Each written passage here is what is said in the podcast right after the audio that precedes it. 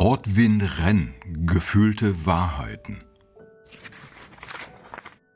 Geht man einmal 300 Jahre zurück, sammelten Menschen Erfahrungen und Wissen aus ihrer direkten Umwelt, was in Haus und Hof funktionierte und was nicht, was stimmte und was nicht. Wir dagegen haben es im Vergleich dazu schwer. Unsere Umwelt ist so komplex und unüberschaubar geworden, dass wir ständig auf die Aussagen und Urteile anderer Leute angewiesen sind. Selbst in den 70ern des 20. Jahrhunderts noch interessierte uns im Wesentlichen Deutschland, eventuell noch ein bisschen die USA. Heute landen Vorgänge und Geschehen in Ländern auf der anderen Seite der Welt in Sekundenbruchteilen auf unserem Smartphone.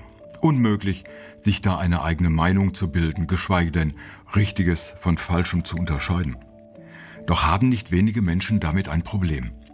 Selbst wenn die Möglichkeit bestehen würde, Nachrichten zu überprüfen, wer wollte denn ohne das nötige Fachwissen entscheiden, ob mRNA-Impfstoffe sicher sind, Glyphosat gefährlich oder harmlos, ob sich tatsächlich das Weltklima verändert. Doch wem vertrauen und was bezweifeln?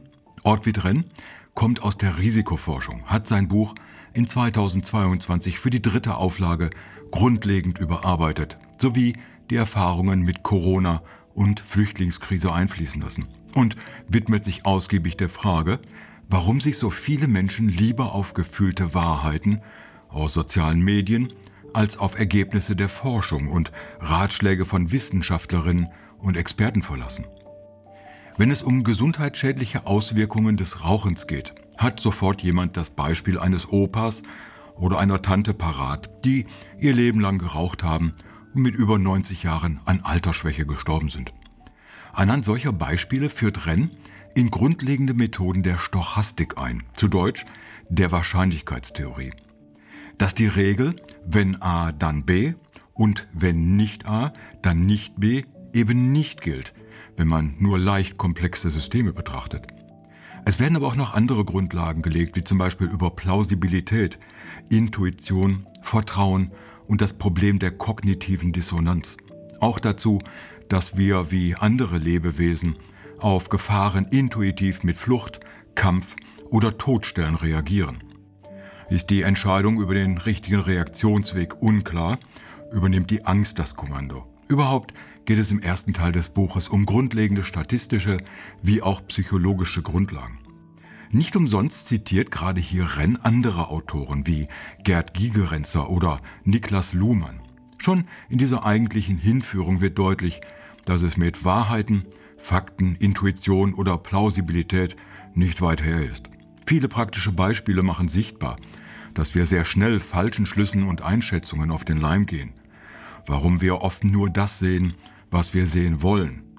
Wirklich plakativ werden diese Fehlleistungen, wenn sie auf Flüchtlingskrise und Corona-Pandemie angewandt werden.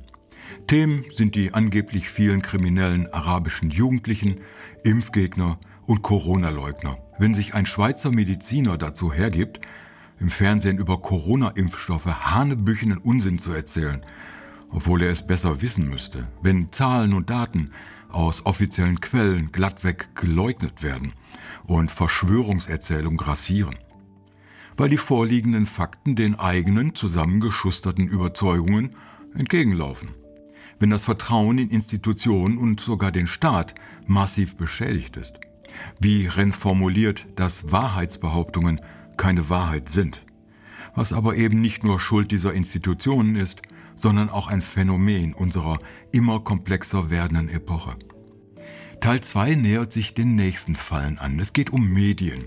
Nicht nur um die recht neuen sozialen Medien mit Echokammern und Facebook-Gruppen zu den merkwürdigsten Interessengebieten, sondern genauso um die klassischen wie Zeitungen, Radio und Fernsehen. Renn sammelt noch einmal die Punkte zusammen, die in Medien über Medien seit langer Zeit das Bild bestimmen. Drastisch reduzierte Zahl an Redakteuren.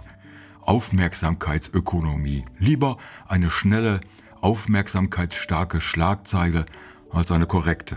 Je größer die Katastrophe, je mehr Tote oder je abstruser das Geschehen, desto besser und desto interessierter die Leserinnen und Leser, die die jeweiligen Angelegenheiten nach drei Tagen eh wieder vergessen haben. Es sei denn, man kann eine Woche lang Politikern oder Journalisten noch einen Strick daraus drehen. Und wieder wird eine Wirklichkeit konstruiert, die objektiv schlichtweg nicht existiert. Ortwin Renn unterlegt diese Analysen einer postfaktischen, postethischen Medienlandschaft mit vielen Beispielen, auch aus seiner eigenen Praxis als Wissenschaftler. Warum zunehmend die reale Welt in eine virtuelle überführt wird, weil viele Menschen überfordert sind von Globalisierung, tausenden Meinungen und undurchschaubaren Zusammenhängen. Aber auch die Menschen selbst sind Teil des Problems. Wie sich in Experimenten aus Hochschulen zeigt, die teils verblüffende Erkenntnisse freilegen. Wenn die ewige menschliche Suche nach Sinn bedingt, dass sich Teilnehmer eines Versuchs aus zufällig generierten Antworten auf ihre Fragen daraus eine plausible Geschichte zusammenstricken. Da versteht man dann sehr gut, wie Verschwörungserzählungen entstehen. Aber es sind eben auch und gerade konventionelle Medien, die gezielt oder unfreiwillig solche Entwicklungen befördern. Im dritten Teil dehnt Renn seinen Fokus auf Politik und Wissenschaft aus, womit es deutlich anspruchsvoller wird. Wie sieht dieser Teil des öffentlichen Lebens in postfaktischen, postethischen und postdemokratischen Zeiten aus?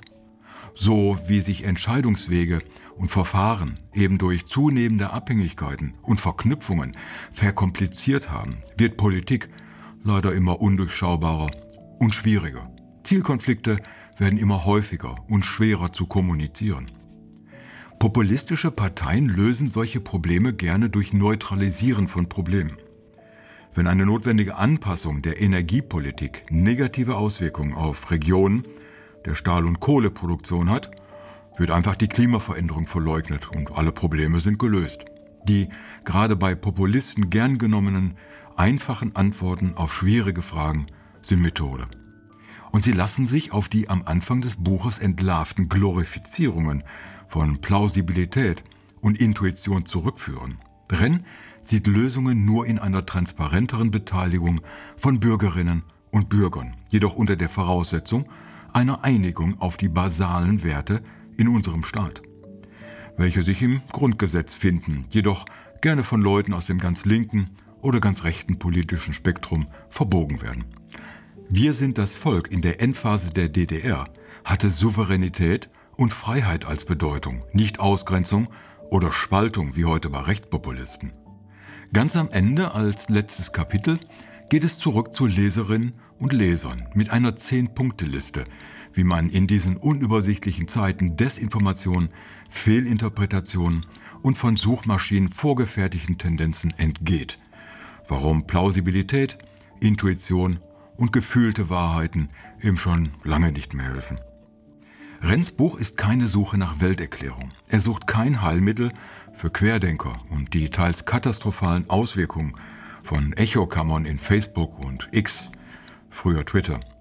Vielmehr will Renn Leserinnen und Lesern vermitteln, wie sie kognitive Verzerrungen und Fehlschlüsse umgehen, wie sie Fake News erkennen und vermeiden. Deshalb beschränkt sich das Buch in Kapiteln über Statistik oder Psychologie nur auf die Themen, die für ein grundlegendes Verständnis der Zusammenhänge notwendig sind. Es ist weder Lehrbuch noch wissenschaftliche Abhandlung. Es ist ein Buch für das lesende Publikum, für alle Leute, die aus Sicht eines Wissenschaftlers, dessen Fachgebiet die Risikoforschung ist, verstehen wollen, was da heute so schräg und unerklärbar in Medien, Politik und Gesellschaft passiert. Mit den vielen praktischen Beispielen und Demonstrationen, wie man in seinen Einschätzungen ganz schnell daneben liegen kann, macht das Buch sogar Spaß, wenn man zu etwas Selbsterkenntnis und Selbstkritik bereit ist. Populärwissenschaft im besten Sinne des Wortes.